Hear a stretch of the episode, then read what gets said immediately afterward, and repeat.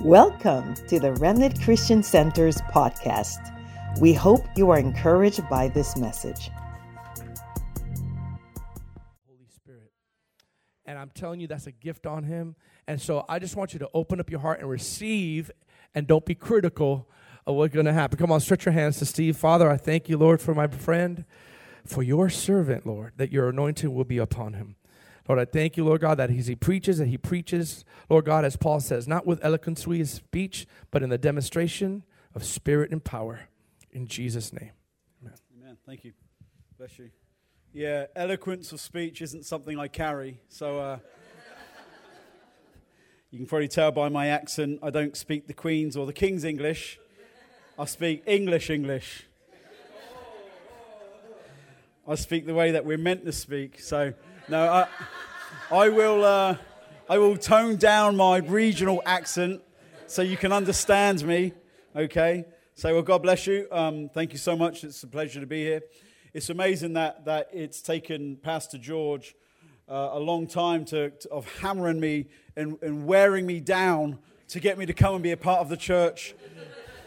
I just had a season of real, real hiddenness, and sometimes that happens, and uh, a season of of. Uh, brokenness and a season of grinding down to dust, a season of becoming nothing, absolutely nothing, and God stripping away everything that you held true and dear. And what's left at the end of that, right? And some of you would be like, yeah, I can, I can relate. I remember in my early 20s coming out of a conference and just uh, saying, Lord, Lord, Lord, take it all, take it all. And then going up to people afterwards and said, I just gave everything to Jesus. And then fast forward 20 years later on, I thought that was nothing. I gave nothing to Jesus back then except for a bit of lip service. What happens in your life when at the end of your life or later on in your life you're still serving God, you're still faithful to God when everything's been taken away from you, right? I mean, as Pastor George was saying earlier on, that he sees people here that are still serving God faithfully, right? How many people did you start this walk with who are still walking, walking with God? Yeah? I mean, it should be everybody. Now, the difference is this for those who walk with God still 20, 30 years later, and those who maybe don't. When you're born again in revival, in a move of the Spirit, those people rarely fall away from the Lord. Most of the people I got saved with when I was younger uh, in this area are still serving God today. Most of them are in ministry, which is amazing because we got saved in revival. We got saved when, when we would come to church and the word would be preached for hours. We'd park up in the back of church and we'd get together and we'd pray. We'd leave and we'd go to lunch and we'd come back again and we'd just be hungry for the Lord. I tell you, I'm in my mid 40s now and that hunger hasn't died down, it's increased. Amen? The fire of God. I know I wanted to come uh, and I was like, Lord, what do you want to preach on? I want to preach on whatever happened to the fire of God in Orlando. But then he said, Will you come and preach on the work of the Holy Spirit? And I said, Sure, sure, I'll do that. Why not? But you cannot separate the fire from the Holy Spirit. He's the same person. Amen? Hebrews 12 says that our God is a consuming fire, and He'll consume you until you die. Die to self, die to will, die to your desires. Just die. It's a bloody gospel. Jesus came to die. And he tells us that we must die to ourselves, die to our own desires, our flesh, it doesn't mean that we don't have weakness. It doesn't mean that we don't struggle in life. It doesn't mean we have it all together. But it means that we surrender our lives and our wills to Him. Amen. We surrender everything we have because He's the answer. He has the answers to life. He is the life. Everything that we need in this life, He provides to us. Amen. James says that every good and perfect gift comes down from the Father of lights. Every good thing you have in your life comes from Him which uh, segues me into the next part. I've got my lovely family here with me who are, who are the good things in my life. So, got my wonderful children back there. If you see me drop the mic and run and take care of my daughter, uh, just be patient. It's just what parents do, right? That's what I mean. There isn't a lot of eloquence here. So, the last time I wore this jacket preaching the gospel or preaching, I was in Nigeria and uh, the British embassy got a hold of me and said, Stephen, you must leave this country now. You've been targeted for death, and uh, your hotel's been targeted to be bombed. The churches you're going to are going to be bombed. You must leave now. And I said, okay. So I went to church and, uh, and preached the gospel. and, and God moved, and people got saved and filled with the Holy Spirit. People got healed, demons came out. And miracles don't just happen in Africa. I'm a minister and a missionary to Africa, or, or, or whatever I am to Africa. But miracles don't just happen there, they happen here as well. Amen? I've seen demons come out on the streets of Orlando. I've seen demons come out of my home when people have come over and visit. I've seen devils come out in England. I've seen people healed. I've seen people set free by the power of God. Amen. I've seen people filled with the Holy Spirit with the evidence of speaking in tongues and power. Amen. Here in America. Because either His word works and His Spirit works here, or it doesn't work anywhere. Why? Because he works in us, the children of God. Everywhere we go, we carry the presence and the person of the Holy Spirit and the presence and the person of Jesus. Amen. You don't need to show that video I had prepared, by the way. I'm, uh, I'm not very good at, at, preparing videos and things like that. I'm not very good at social media. But uh, I, uh, I actually lead an organization that we've just started called Ignite Global Missions. And uh, we're an apostolic fivefold ministry group. And we plant churches, we evangelize, people get saved, we plant churches and uh, I'm happy that this is my house. This is the sending house. Amen. And as as ex Pastor George, soon to be Apostle George, as he steps into his role, this isn't a re- now hear me. It's not a rebuke or correction. It's a learning curve. This is not a releasing house. It's a sending house. Amen. We don't release people. We send people. Okay, when you get sent from this house into the mission field, you can go with full assurance that God is with you, the power of God is with you, people are praying for you. We believe that God will pack this house to where you can be sent even financially in Jesus' name. Amen. So, Pastor George, Apostle George, is also the bishop of this house. We want to be correct biblically. Nowhere in Scripture did a pastor lead a church. Amen. It was led by bishops, elders, bishop being the head elder, and deacons. And then the fivefold ministry gifts, by the way, nowhere in Scripture did it say a fivefold ministry gift could not be a woman. Nowhere in Scripture. Nowhere in Scripture did apostles and prophets cease. We don't see it. I mean, how do we still have evangelists, pastors, and teachers, but not apostles and prophets? It's nonsense. We wonder why the church in America sometimes shrinks because we gather people pastorally, we gather them into the church, and then we keep them in the church. I was pastoring a church in England, and we had, a, had an apostle come over from, uh, from Kenya, and he called me out, and I was leading this church. I was one of the elders, I was leading the actual congregation, and he called me out and said, Stephen, what are you still doing in this house? You're meant to be out there. And I, I dropped my head. I said, I know, but I just don't know how to let go. Yeah? And then my world kind of unraveled because I hung on there too long. But then we were sent.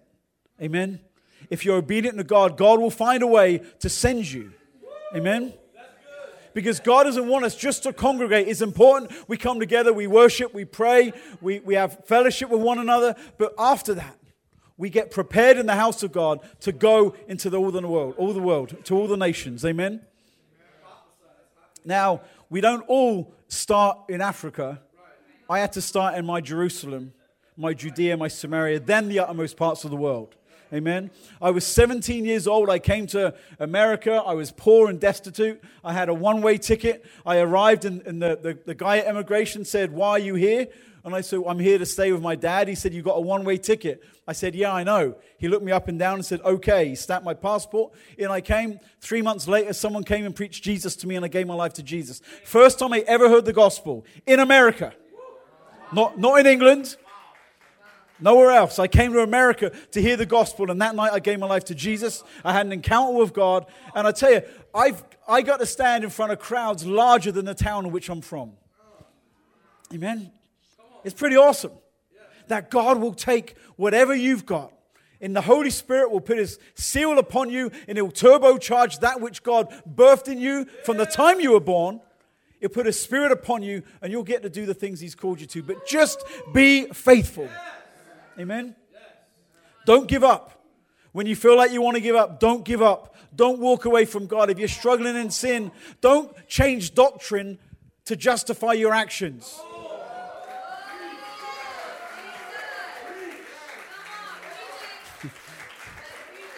But when you come to the end of yourself, recognize, man, I've messed up, and come to the foot of Jesus, say, Jesus, forgive me, restore me, and He'll restore you. Amen? And then He'll send you when the time's right. The older I get and the more I'm around ministers, the more I realize we're all screwed up.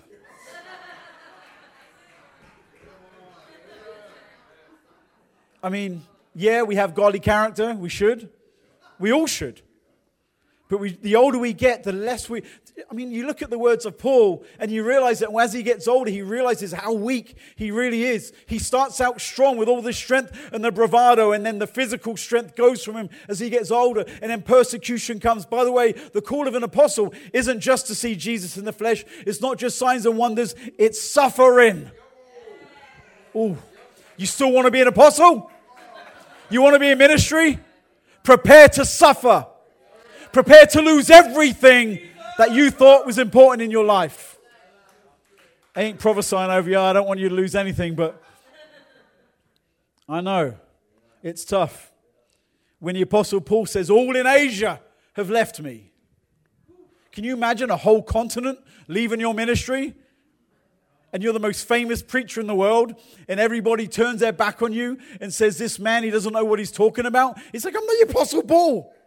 What do you mean I don't know what I'm talking about? I birthed the church in those nations. And we wonder why we, we can't stand a tiny bit of persecution. Amen. I can speak this way because I've experienced it. You can speak with an authority when you're willing to give your life for that which is important. And it's tough because when I go on the mission field, whether it's down the street, whether it's Parramore, whether it's wherever it is, whether, whether it's in Apopka, whether it's in the nations of the world, and we're willing to give our lives, I remind myself, God, I've got children. And I rem- remember the stories of people like Richard Wurmbrand, who wrote Tortured for Christ, who was in prison for 18 years and bore the scars in his body when communism and, and before that Nazism tried to kill him. And he remembers the words of his children I don't want a coward for a father. Amen. And yet, sometimes when struggles come to us, to our lives, we're so quick to run from Jesus and run to the world. You know, we have struggles. We struggle with sin. We do. But don't turn your back on Jesus. Don't live the life of sin. Amen? Be quick to repent. Be quick to turn from it because I know what scripture says in Hebrews chapter 10, verse 26. If we continue in sin, there no longer remains a sacrifice for sin, but a certain fearful expectation of fiery judgment.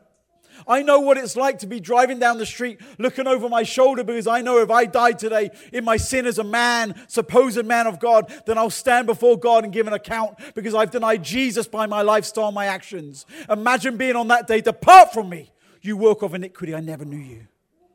Can you imagine being that person? I've been with those people who used to fellowship with me and worship with me. And now they, not only do they say they don't believe, but now they are, are preachers for atheism. And they will be the greatest persecutors of the church in these end times because they have to justify their actions. So don't change scripture to justify your actions. Fall upon our knees and say, Lord, would you st- restore me? Would you heal me and deliver me? When I was younger, I remember you said about those days. It was July 4th, 1996, with RTG and, uh, and uh, uh, Carlos Sarmiento. I was uh, just been filled with the Holy Spirit, and, and we had a meeting down on uh, Cocoa Beach, I think. And, and I remember driving down, and everything went wrong with our car to stop us from getting there. But when I got there, these guys laid hands on me. Pastor George, um, uh, what's his name? George, Scott George, and Carlos Sarmiento, they laid hands on me. The power of God hit me, and it radically changed my life. But miracles started flowing in my life. The, the Holy Spirit was powerful. I would lay hands on people, they got filled with the Holy Spirit. I would lay hands on the sick and they'd recover. Demons came out easy, but I got a big head. I became prideful. I could not yet handle the presence of God in its fullness the way I wanted it to. God had to deal with the character.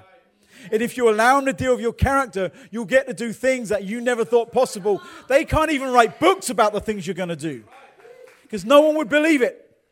There's that new film out recently, and I, I wrote on the, on the, the Facebook uh, uh, uh, site for it, uh, uh, The Pope's Exorcist. And I wrote, why do they keep making movies about this stuff? We literally get to do this stuff.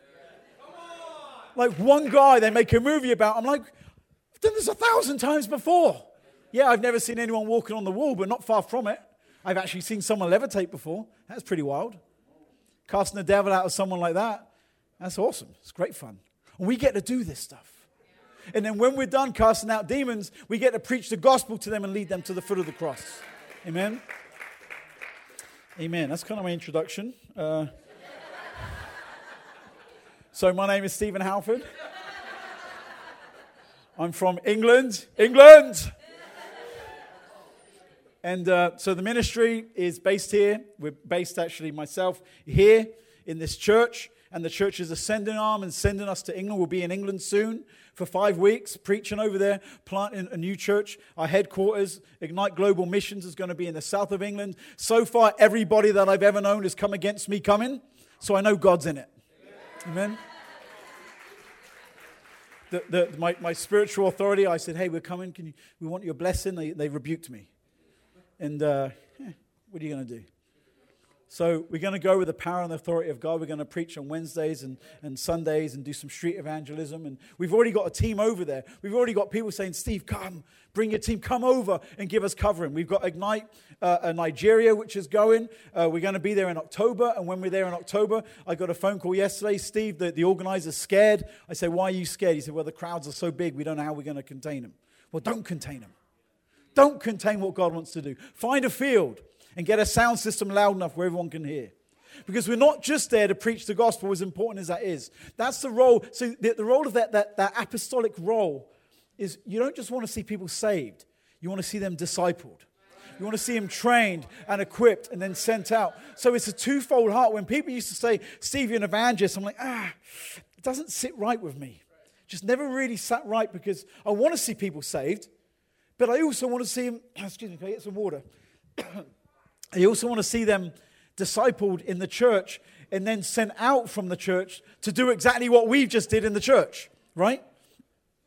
So I think it's in Mark chapter 5 or Mark chapter 6 where uh, Jesus had a circuit and he'd go about preaching. And then we see that throughout history. The great preachers had circuits. John Wesley, the founder of the Methodist Church, he had a circuit around England. And that's when you're sent out, you go and you preach and you make disciples, you plant churches. And then every one of those churches go out and they make disciples and they preach the gospel. Instead of just saying, just come to my church, come to my church. And we gather we gather. The, the, the great American gospel enterprise is our churches grow and they grow and they grow. They get to a certain size, they either implode or the preacher sins. And then those people have nowhere else to go and they never go back to church because they're disgusted. Thank you. You with me? It's just water, guys. amen. Say amen. amen. I love that. If I was in England say amen, they wouldn't, just to be defiant. yeah. So we're going to be going soon, and this is all part of the message, but we're going to be going soon to uh, England for five weeks. Thank you, brother. We're going to be going for five weeks and, uh, and preaching, teaching in Nigeria later on in the year. Nigeria is scary because we went there 13 years ago, revival broke out in the north. And right after that, the persecution started from the Muslims. And so far, like half a million people have been displaced. You know, 35,000 people were killed, murdered. These are the people that revival broke out. And the revival's still going on today. And the great thing about persecution, you heard that here, the great thing about persecution is that it makes the people strong. Amen.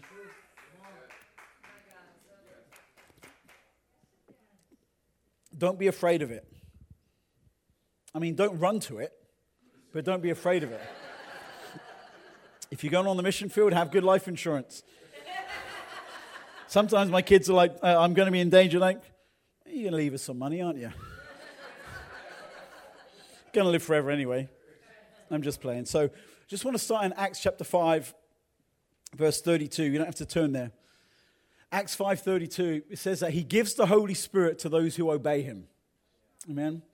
Some years ago, I was in England traveling, and uh, I lived in America for 13 years. And then I was back in England for 11 years, and then I've been back here six years.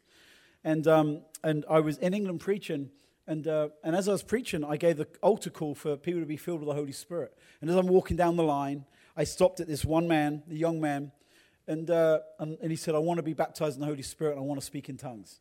I said, okay, raise your hands and pray. And as he did, the Lord spoke to me and said, he can't receive because he's in sin and he said to me that he's living with his girlfriend, not sleeping with her, but living with his girlfriend. And I stopped and said, Are you living with your girlfriend? I said, Do you have a girlfriend? He says, Yes. I said, And you're living with her, aren't you? He said, Yes, I am. I said, You need to do one of two things. You need to either break up with her, move out and continue dating her and keep it clean, or marry her. Is she a believer? No. Then you need to break up with her. That's simple. Anyway, he married her. She, and, and 20 years later, she's still not a believer. He's still not baptized in the Holy Spirit, still doesn't speak in tongues. You know, and it's a real shame. Because God gives the Holy, it doesn't mean that He can't in the future. He just messed up. He needs to come to the Lord and acknowledge that stuff. And he loves his wife, praise God. She's beautiful, she's lovely, but she still needs to get saved. Because he gives his Holy Spirit to those who obey him. You want to be filled with the Holy Spirit, obey him. It's that simple. Live for Him. Go after Him. Go hard after Him. It doesn't matter what age you are. Yeah, as you get older, we slow down. We don't have the intensity that we do when we're young. But you don't need the intensity, you just need the dedication. In the morning, good morning, Holy Spirit. Spend time with Him in the Word. Spend time with Him in prayer. Get down somewhere and get on your knees and just acknowledge Him and surrender your life to Him because He is the answer to your life. We try to do things on our own and it doesn't work.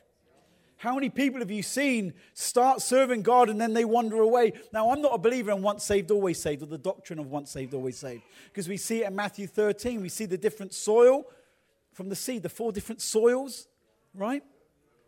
Some of these people have given their life to God, but they don't last. When, when trials and tribulation come away, they, they, they leave. Amen? I don't know why I said that, but I did, so it's okay. I don't want to go too long, but I mean, I did have five, five pages of notes, which I knew I wasn't going to get through. but it's okay. So let's go all the way to the beginning. Let's go to Genesis chapter 1. I'm not going to read every verse, I might quote some of them. We will read some verses. We're going to go all the way in the beginning because the Holy Spirit isn't just a thing or a force, He's a person. And we want to look at, at Jesus, the person, as well as looking at the Holy Spirit, the person. I've got some truth to, to slam dunk you with. I'm not tall enough to actually slam dunk, so I've got to do it through the word. Genesis chapter 1, verse 1 through 3 says, In the beginning, God created the heavens and the earth. The earth was without form and void, and darkness was on the face of the deep. And the Spirit of God was hovering over the face of the waters. Then God said, Let there be light, and there was light. Amen? All the way in the beginning, we got the Trinity. We got the Father, the Son, and the Holy Spirit. Amen? In the beginning, God created. That's God the Father. Verse 2 and the Spirit of God was hovering over the waters. Obviously, that's the Spirit of God, the Holy Spirit. Verse 3 Then God said, Let there be light. That's the Word. Amen? Let's go to John chapter 1, verse 1. I mean, I probably don't need to turn there. I probably memorize half the stuff, but John chapter 1, verse 1. In the beginning was the Word, and the Word was with God, and the Word was God. He was in the beginning with God. All things were made through him, and without him nothing was made that was made. In him was life, and the life was the light of men. Amen. Verse 14, and the Word became flesh and dwelt among us, and we beheld his glory. The glory is of the only begotten of the Father, full of grace and truth. I remember in England once I was preaching, it was a, it was a damning word, it was a strong word. And afterwards, this man came up, all offended with me, which sometimes happens. And uh, he came up and said, Stephen, you, you, you didn't preach on grace. Why didn't you preach on grace? Oh, my goodness. So I won't say his name, but in case he's watching and listening, I don't think he would be, but um, I said, because I wasn't preaching on grace. I was preaching on hell. That was my subject. I'm like, I'm like, but if you knew me, you knew I was preaching with grace because Jesus came in the spirit of grace and truth. So we often have we often have two camps. You've got the grace grace camp, and then you've got just the truth, truth, or the word, word camp. You know, one produces or can produce lasciviousness, a license to sin. The other one can produce legalism, right? Too much, was it too much spirit, you blow up. Too much word, you dry up. Enough of both, and you grow up, right? So we need both in our lives to become mature believers. We need the fullness of the Holy Spirit and the fullness of the Word in our lives, the Word being Jesus, because the Word became flesh. Before Jesus was known as the Son, he was the Word. And the Word became flesh and dwelt amongst us. So, uh, I've got so many scriptures I'm not even going to touch, but Colossians chapter 1. So I'm going to mention them to you. You don't have to turn there. Okay? But we want to look at a few scriptures to show that Jesus is God in the flesh. Colossians chapter 1 verse 15 through 18 where it says he is the firstborn over all creation. Now, I deal with a lot of Jehovah's Witnesses. When I was six years old, I had a Jehovah's Witness in my town uh, who was my best friend, and they gave me a, a, Jehovah's Witness Bible, the New World Translation, which has changed. And uh, it, it, they changed it, and, and I read it. I actually learned to read by reading the Bible. I, I wasn't a Christian, but I had this desire and a hunger for God. I don't know where it came from. Well, I know now, but I didn't know at the time. And so I learned to read by reading my dad this Bible every night. And that's how I actually learned to read by reading the Word of God. And so when I got saved, when someone preached to me later on, it came alive to me and, and I understood what it was saying. But one of their things says that Jesus wasn't uh, that Jesus wasn't with God in the beginning, but he was begotten, meaning he was created. That they believe Jesus was created. So they always refer back to Colossians chapter 1, verse 15. He was the firstborn over all creation. You want to know what that really means? It's simple. He's the firstborn over all creation. There's no one like him before and no one like him since. So, so hear this though, that, that Adam wasn't born.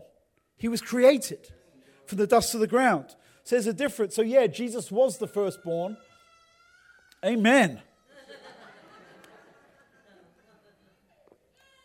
anyway, so Jesus is the firstborn over all creation. Adam wasn't born. He was created from the dust of the ground. He goes on and talks about the invisible parts of God, or the invisible parts of creation, which we talk about, we now know are atoms, those kinds of things.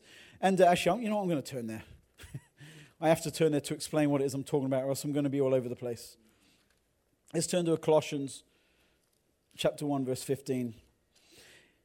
It says, He is the image of the invisible God. Talking about Jesus is the image of the invisible God, the firstborn over all creation. For by him all things were created that are in heaven and are on earth, visible and invisible, whether thrones or dominions or principalities or powers. All things were created through him and for him.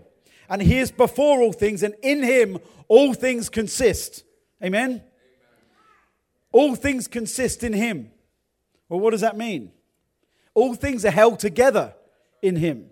You think about our lives, we have trillions and trillions of atoms. What stops us from just dispersing into space? Something holds us in. The very breath of God is what holds us together instead of just dispersing as stardust. Right? Because we're moving. I mean, you can't see it right now, but you go under a, a, a microscope or a nuclear microscope and our atoms are moving. Everything a part of us is shaking and moving but something holds us together. In Him, all things consist. Jesus, the Word of God, when God spoke the Word of God and we were created, He caused us to take form and we consist in Him, in Christ. You take Christ out of the world and everything stops. Everything stops to cease. Amen? So Jesus was with God in the beginning. He helped create and He holds things all together, or His breath does. Job 33, verse 4 the breath of God holds all things together. Amen. Hebrews chapter 1, verse 4. Sorry, Hebrews chapter 1, verse 1 through 4. It says that Jesus made the worlds. The worlds. That kind of, there goes the arguments for a flat earth society. but Jesus created the worlds. What you see in space, Jesus created that. And we think he's just this, this meek and mild guy that came and was born uh, uh, as a baby. I mean, people love the baby Jesus, it's the adult Jesus they hate. right? But he came and, he, and, yeah, he was born and he lived a life and then he gave his life at the end. But there's so much more to who he is. That's why John the Apostle, when he sees him in Revelation, falls down like dead at his feet. This is the one who he laid his head at, at, on his bosom. John was the one, the, the, the, apostle whom Jesus loved.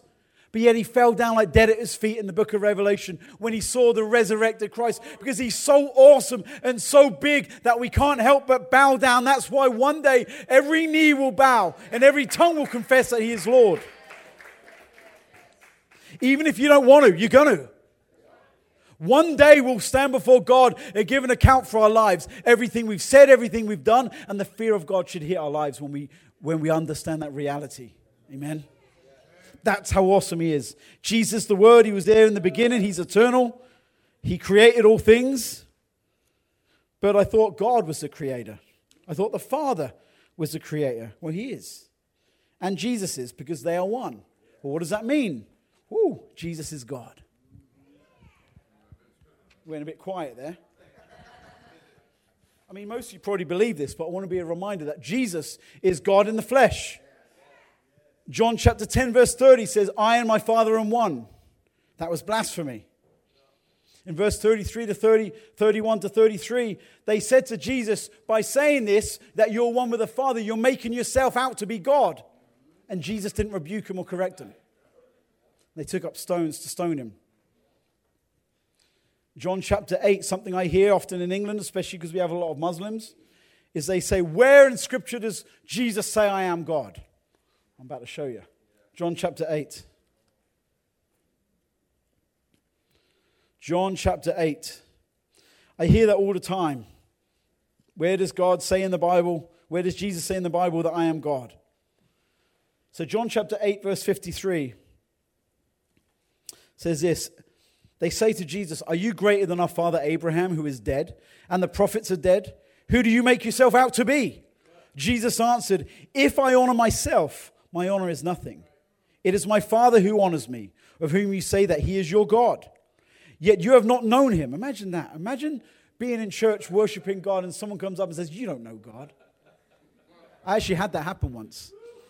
I was in England preaching on the streets and had these, we kept bumping into these, these people. They were probably about, about my age at the time like uh, late teens, early 20s. And I kept bumping into them, and they were drunk and taking drugs and stuff like that. And I kept bumping into them. So we went out, one night we went and we met with them. I preached the gospel to them. And one of them said, Yeah, I go to church. And they said, You're not a Christian.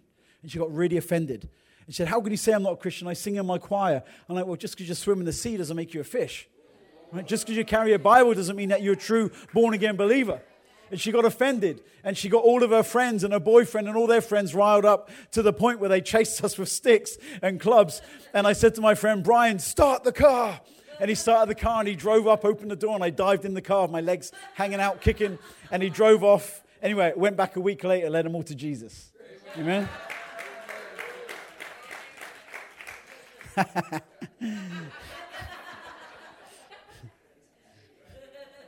Anyway, I don't even know why I said that, but verse 54.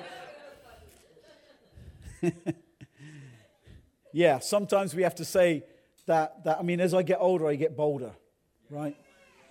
Sometimes people preach, and it's an erroneous doctrine. You just know it. And we know enough. Sometimes we just need to stop being so nice and polite and quiet. Being English, it's difficult because we're very polite. We're a polite society. In England, I wasn't English enough, though. I was an American Pentecostal with an, Ameri- with an English accent. They couldn't figure it out. Why is this guy loud and obnoxious? Well, the kingdom of heaven suffers violence and the violent take it by force. Amen. You don't get things done all the time by being nice. Sometimes you've got to be just a little bit out there. Verse 55 Yet you have not known him, but I know him, Jesus said. And if I say I do not know him, I shall be a liar like you. Whew but I do know him and keep his word. Your father Abraham rejoiced to see my day, and he saw it and was glad. Then the Jews said to him, You are not yet 50 years old, and have you seen Abraham? Jesus said to them, Most assuredly I say to you, before Abraham was, I am. Amen. Well, what does that mean? What about Exodus chapter 3? When Moses met God at the burning bush. When he said, Take off your shoes, for this is holy ground. And, and Moses went near and he said, Who are you? I'm the God of your father Abraham, Isaac, Jacob. He said, I am. He presented his name to him, Yahweh. I am that I am. Well, who are you? Well, I am your healer. I am your God. I am your deliverer. I'm your savior. I'm your friend. I'm your father. I'm everything you need in this world. I am he that was promised about in Jesus' name. Jesus came along and said, I am. He's saying, I am God. I am Yahweh in the flesh. Ooh. Well. Then they took up stones to throw at him, but Jesus hid himself and went out of the temple, going through the midst of them, and so passed by. His time wasn't yet. When we're sent by the house of God, but when we're sent by the Lord, no harm will come to us unless God has predestined it to happen. When we're sent, now there's a saying when we were in church years ago, but it's true. God wants sent ones, not went ones. And that is a true saying.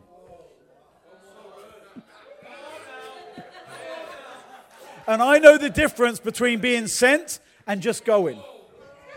There's an authority in your life when you know you got the backing of a praying church. Amen? When you got the love of those people. And you know that if anything happens to me on the mission field, I mean, I was in Nigeria last year and they targeted me for murder to kill me. I was actually targeted. Uh, uh, right when I got there, the hotel I was staying at, saying, and seven pastors were kidnapped right before I got there. Four of them were murdered. And the guy who was my host, he had a dream and he went to the, the leadership, he went to the, the police and he had to pay them money. He said, Tell us what's going on. They said, Stephen has been targeted for kidnap and murder. And so I got there, they, they changed all the meetings, they changed where I was staying. We had to stay one step ahead of everybody. And it was a false apostle that had targeted me and joined with the Muslims for my ransom. That, that wasn't even the worst part. The worst part was I found out how much my ransom was.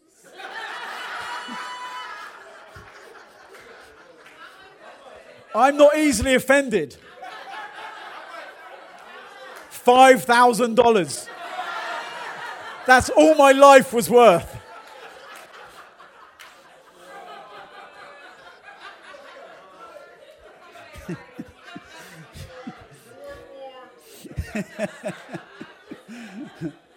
and then towards the end of our meetings, the actual guy who did it came to my meeting.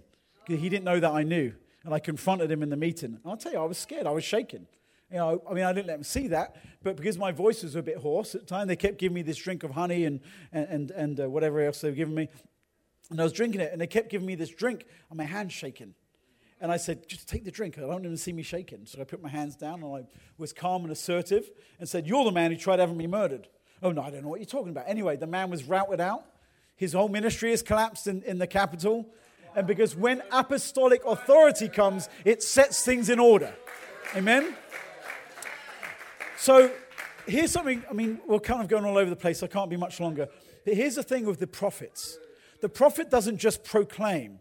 So if you look at Elisha in the Bible, it was Elisha, right, with the, with the uh, when they called him a baldy, right? And then the, the bear came out and mauled the kids. that makes me laugh. I'm like, God, that's really cruel. Well, it's not so much that he prophesied that God wanted it to happen. God honored the words of the prophet because the prophets, they create when they speak. Amen? That's why sometimes prophets, true prophets, get up to speak. It's not so much what they hear, but as they're in communion with God, as they speak, God honors their words and does what they say. Amen? So when we come along and we curse something, it's cursed. And when we bless something, it's blessed. Of course, God wants us to bless something. When I was younger, uh, my mum, who was an alcoholic, and she passed away when I was younger from it, a year after she gave her life to Jesus, um, there was a, a, local store that kept selling her alcohol. And I was over there visiting, and I went up to the store that had been there for 50 years.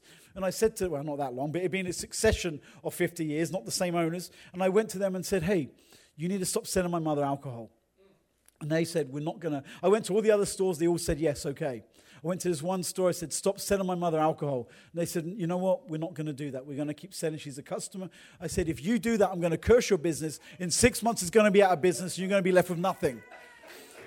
And uh, they were like, Get lost, you crazy man. So I walked outside, I cursed the building, and went about my way, and I forgot about it. Anyway, six months later, it closed down. They got sick. I mean, she didn't die from a sickness, praise God but she was really sick. They had to close the whole business down, and that building was never sold again. For 15 years after that, they kept. They, someone bought it. Well, someone, a developer bought it, and they couldn't keep tenants. Tenants would be there for a month, and then would leave, and they were losing money hand over fist. They tried selling it. They couldn't sell the building, and it was a nice building. And then it was about eight or nine years ago. I was walking past it. I was like, huh, I should probably lift that curse. So I walked up to the building. I laid my hands on it and said, "In Jesus' name, Lord." Oh, forgive me for cursing this building, but Lord, I release this curse and I bless it in the name of Jesus. It sold within a month.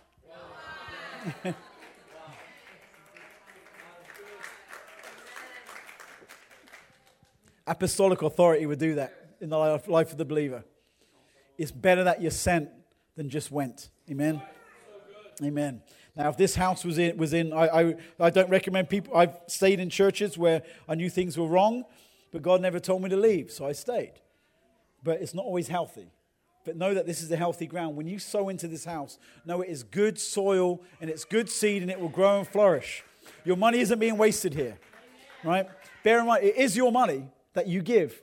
It's not being wasted here because people are being sent. Uh, the reason why I decided to join this house was when our, our brother, I think uh, it may have been you, I'm not sure, um, that you came up and you were moving to California. that wasn't you, was it? Was it? Yeah, oh, Dallas, yeah.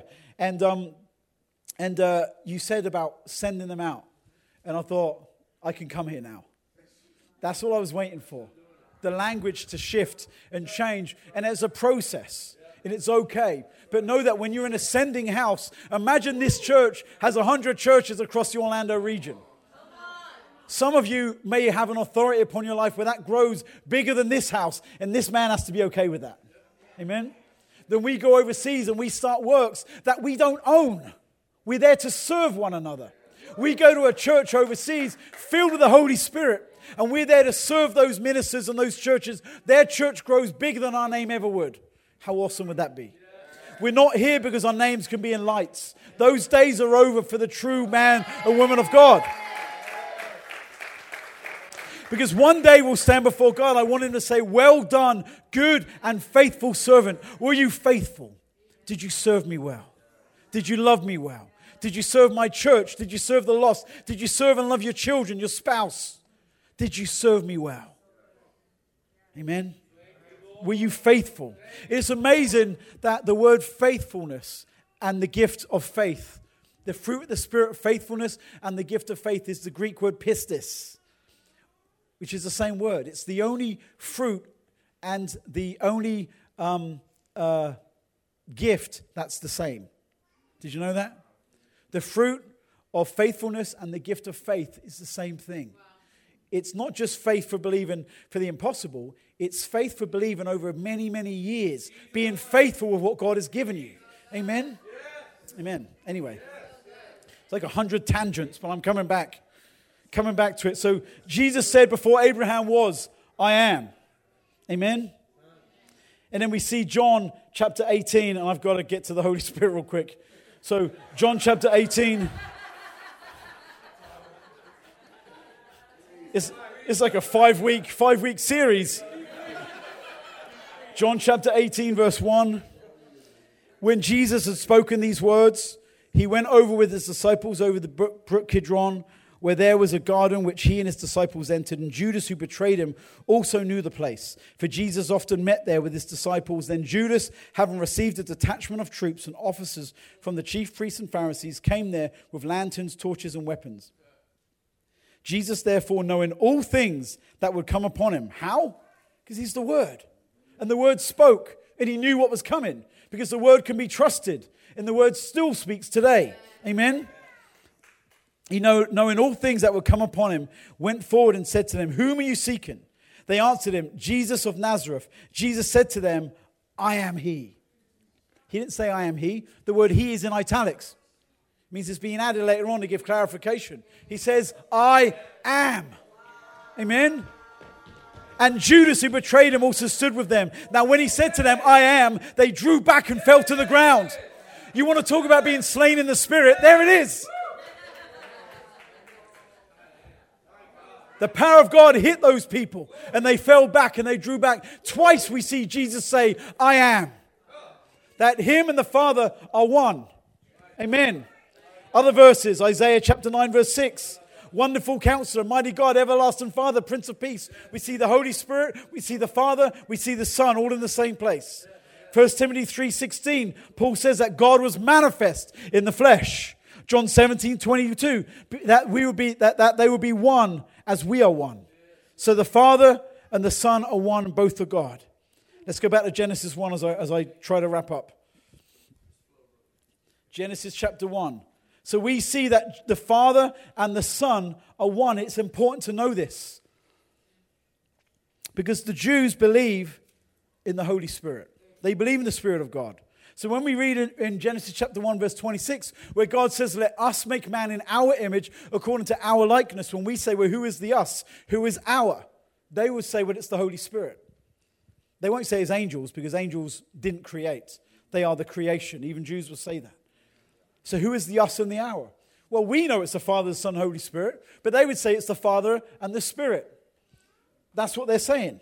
But we know what we just read that we know that Jesus was there in the beginning at creation and all things were created through him, that he is the Word who became flesh. Amen? You with me? All right, so it wasn't angels. The Father, was it the Father and the Spirit? This is what some Jews believe, what I just said. So we know the Father and the Son are one. We know that Jesus, the Word who became flesh, was with the Father in the beginning, that all things are held together by Jesus, and that Jesus is God, but is the Holy Spirit God? Amen. Uh, said yes? I'm done. Let's go home. Good answer. Verse 2 The Spirit of God was hovering over the face of the water. The Spirit of God is the Hebrew word, the Ruach, the breath of God, the literal breath of God. Amen. And uh, I, I, I'm, I can't keep going on much longer here, but I wanted to.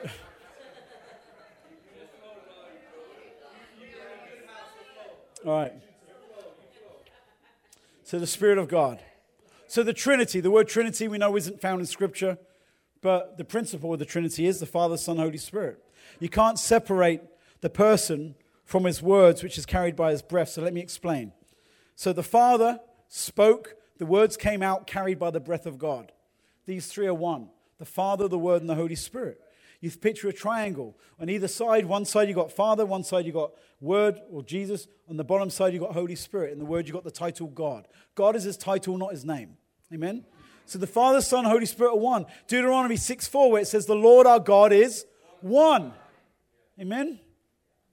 Not three separate gods, but one. The Holy Spirit is the breath of God. So here's what happens.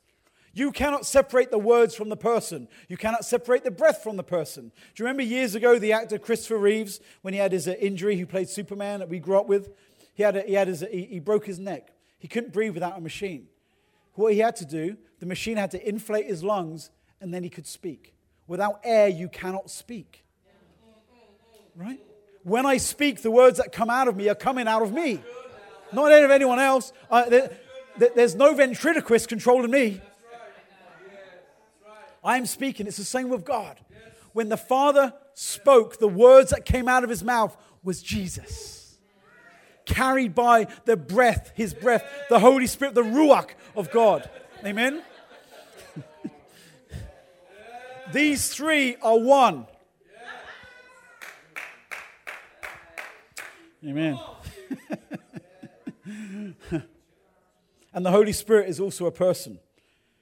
Second, uh, uh, Corinthians chapter 13, verse 14 says, The fellowship of the Holy Spirit. You can't fellowship with a thing or a breath or an inanimate object. He's not just a force for good, he's a person.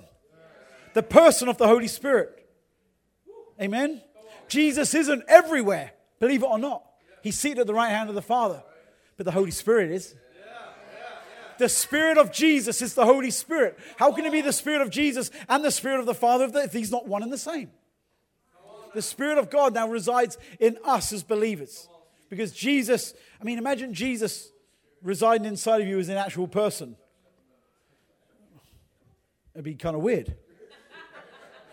I cut my, my, my flesh and it's like dark skin, not this white, pink, pasty skin that you see before you.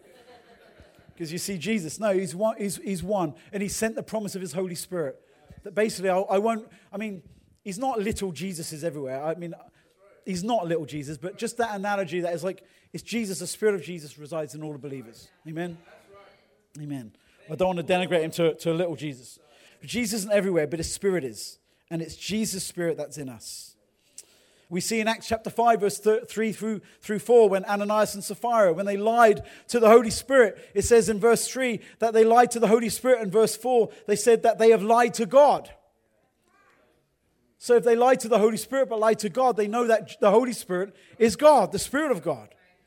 And then we see in Genesis chapter 2, verse 7, when God breathed into the nostrils the breath of life into man and created Adam and the Spirit of God gave life to mankind, has been given life to us ever since. Amen.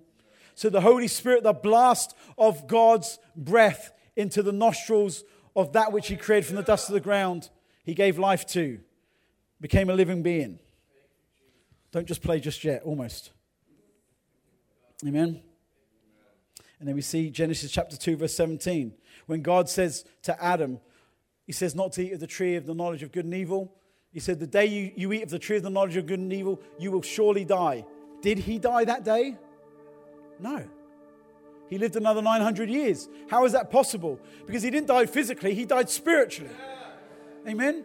Which is the true life of an individual. Spiritual life. The life that we live, living for God. When our spirit dies, so the spirit of man died within him, and men died spiritually. It took thousands of years to, for Jesus to come. That's why he says in John chapter 3, verse 3, you must be born again to enter the kingdom of heaven, born from above. That Jesus, the last Adam, not the second Adam, the last Adam. 1 Corinthians 15, verse 45 says, The first Adam became a living being, the last Adam became a life giving spirit. Jesus became a life giving spirit. The Spirit and the Son are one and the same because they can both give life, but only the Father can give life. Because the Father, the Son, and the Holy Spirit, these three are one. They can all give life. Amen. But I thought only God gave life. Well, Jesus is God. And then we're going to we're going to do here and then we're going to pray for you. John chapter 20, verse 19 through 22. John chapter 20, verse 21, I think it is or 22. After Jesus died and was resurrected from the grave, which is amazing.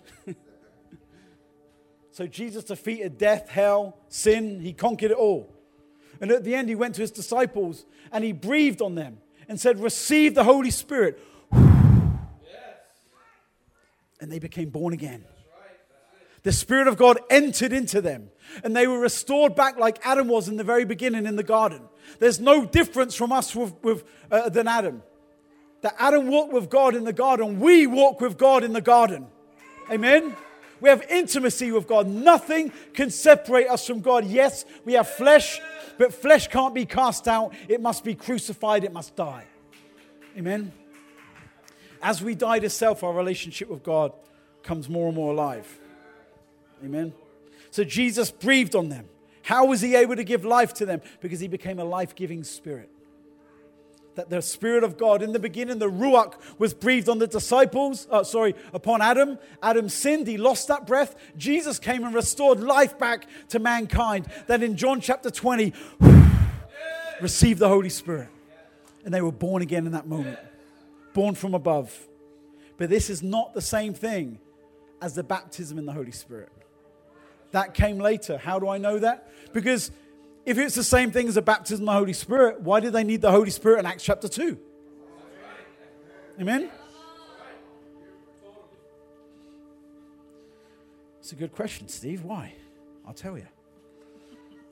Matthew chapter 3, verse 11, when John the Baptist says, that one is coming after me whose sandal straps I'm not worthy to untie. He will baptize you with the Holy Spirit and fire. Amen? Some of us were born in fire, born again in fire. We know the fire. As a kid, I was an arsonist. Side note, side story. The town I grew up in was about 3,000 people strong. There was a big field. And in the field, I decided one day to set it on fire with a few friends. And it was, you know, it was like the end of the season. The corn had been grown or the potatoes had been grown. So we burnt it. They do a controlled burn anyway Well, this got out of control. Burnt the whole field down. The builder or, or the, the, um, the farmer was so annoyed, he sold his, uh, his land to the next builder. They built upon that land houses. The town became 10,000 people strong. Years later, I got born again. I went back to my town and I pastored the people that are now living on the land that I burnt as, a, as, a, as an unregenerate youth. That's redemption. When God will take your mess and he'll turn it around and he'll do something powerful. What God, what, what the enemy meant for evil, God will turn and mean for good. Amen. Some of you like, I can never go back to where I'm from. I went door to door on my street apologizing to all the neighbors I terrorized as a kid. And I, ter- I had one man put his finger in my face and said, You, you made my life hell for years. I said, I know I did. I'm sorry. You forgive me. And he became a member of our church, him and his son. Amen. God will do that. But I, I knew that I was born again and baptized in fire. The Holy Spirit wants to come in like a rushing mighty wind, and He wants to set us on fire. Fire for the things of God. He wants to burn up the chaff with unquenchable fire. He wants to set us free from our own desires and our own wants. Yeah, He doesn't control us. We're not robots. But sometimes, Lord, just take control. Just take over. Not my will, but your will be done. And what is the baptism of the Holy Spirit? It's when the Holy Spirit comes upon you and in you, and He turbocharges that which was given to you at birth. Some of you, you were born with something, but you didn't quite understand. And then you come to Jesus, and the Holy Spirit blowing into your life, and then all of a sudden you can do the things you can never do before. As a child, I stammered, I stuttered. When I got baptized in the Holy Spirit, I stopped stuttering. At 19, I worked at Disney. I never shared the gospel with anyone except for my mother. I didn't know how to and I stammered still. I got baptized in the Holy Spirit We're at 19 years of age in 1996 at Destiny Church in Winter Park. And the next day I went to, went to, to work. And uh, I called up my friend on the phone and said, I can't stop speaking in tongues. What do I do? He said, Then don't stop speaking in tongues. I found a room and I prayed. And then that afternoon at lunchtime, all of our employees were gathered around and I preached the gospel to them and, and my boss, someone said to my boss, What happened to Stephen? And she said, He's encountered the Holy Spirit. He will turbocharge that which you thought you didn't even have or possess. He'll put his marker, his seal of approval upon you, and he'll send you to do what he's called you to do in power. Amen. You can play now. Acts chapter 1, verse 4. Just want to read this. We're going to get ready to pray. I want you to start Prepare in your heart. Remember, He gives the Holy Spirit to those who obey Him. If there's disobedience in your life, as there's been in mine in times past, take a moment to get right with God. Take this moment. Repent of your sins. It's a dirty word these days. Repent and sin. Repent of your sin, of fornication, of lust and adultery, of lying, of idolatry, of hatred, murder in the heart. Repent of our sins, of our jealousy, of our covetousness. Repent and surrender your life to Jesus again. Now, I know you're in a church that doesn't take sin lightly, but it's the little compromises that come in that years down the road we say, How did I get off course? Stay on course, people. Acts chapter 1, verse 4 through 8. And being assembled together with them, he commanded them not to depart from Jerusalem, but to wait for the promise of the Father, which he said, You have heard from me. For John truly baptized with water, but you shall be baptized with the Holy Spirit not many days from now. Therefore, when they had come together, they asked him, saying, Lord, will you at this time restore the kingdom to Israel? And he said to them, it is not for you to know times or seasons which the Father has put in his own, his own authority. But you shall receive power when the Holy Spirit has come upon you. In John, he was in them for salvation, but now he wants to come upon you for power to do the miraculous, to be witnesses in Jerusalem, Judea, Samaria, the uttermost parts of the world, in Apopka, in Orlando, in Florida, America, the nations. The nations are calling. Will you go? Oh Lord, here am I, send me. You can't be sent without the power of the Holy Spirit. You can't even preach effectively to your neighbor without the promise of the Holy Spirit. You can't even pray without the Holy Spirit. And I tell you, you can't cast out devils without the Holy Spirit. You want to cast out devils? Be filled with the Holy Spirit. You want to preach with boldness? Be filled with the Holy Spirit. You want to win your schools? Be filled with the Holy Spirit.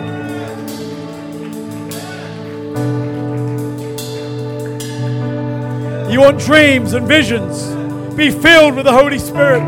You want to speak in new tongues? Now ask Him, Lord, fill me with your Holy Spirit.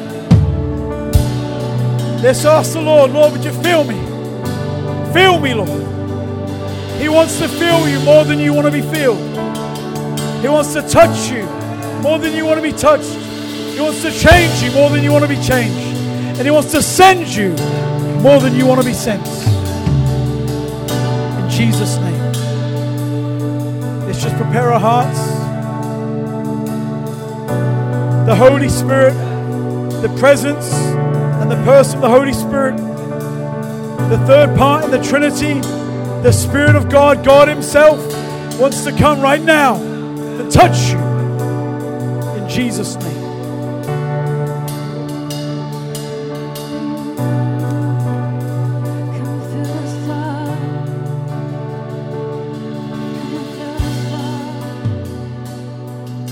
Just ask Him for the fire. Thank you for tuning in. For more information about us, please visit remnantchristiancenter.com.